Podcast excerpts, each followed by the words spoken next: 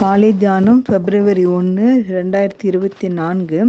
தலைப்பாண்டு இயேசுவால் மட்டுமே ரட்சிப்பு கர்த்தராகி இயேசுவை விசுவாசி அப்பொழுது நீயும் உன் வீட்டார் ரட்சிக்கப்படுவீர்கள் அப்பசல் ஒன்று முப்பத்தி ஒன்று பவுலும் சீலாவும் பிலிப்பி என்னும் பட்டணத்தில் ஓய்வு நாளில் ஆற்றின் அருகே வழக்கமாக ஜெபம் பண்ணும் இடத்தில் கூடியிருந்த போது அங்கே அநேக பெண்கள் தேவனுடைய வசனத்தை கேட்கும்படி கூடி வந்தார்கள். பவுலும் பவுல் சொல்லிய வசனங்களை கேட்கும்படி ரத்தம் பரம் விற்கிறவர்களாகிய லிதியாலின் இருதயத்தை திறந்தார்.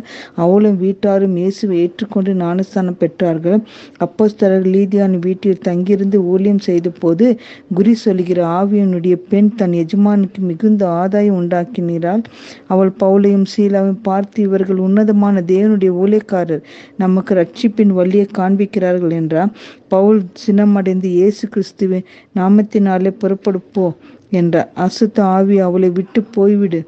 அவளின் எஜமான்கள் அதிகாரிடத்தில் பவுலையும் சீலாவையும் இழுத்து வந்து அடித்து சிறுசேலை அடித்தார்கள். நடுராத்திரியில் பவுலும் சீலாவும் தேவனை துதித்து பாடினார்கள்.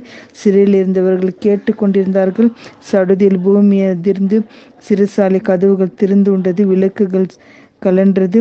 சிறுசாலை தலைவர்கள் தன்னை கொலை செய்து கொள்ள போனான். பவுல் சத்தமிட்டு உனக்கு ஒரு கேடு கெடுதியும் செய்து கொள்ளாதே. நாங்கள் இங்கே தனித்திருக்கிறோம் என்றார் சிறைசாலை தலைவன் அவர்களை வெளியே அழைத்து வந்து பாதத்தில் விழுந்து ஆண்டவரே நான் ரட்சிக்கப்படுவதற்கு என்ன செய்ய வேண்டும்? என்று கேட்டார் கர்த்தராகி இயேசு விசுவாசி அப்போது நீ உன் வீட்டார் ரட்சிக்கப்படுவீர்கள் என்றார் அவராலே அன்றி வேறு ஒருவரால் ரட்சிப்பு இல்லை.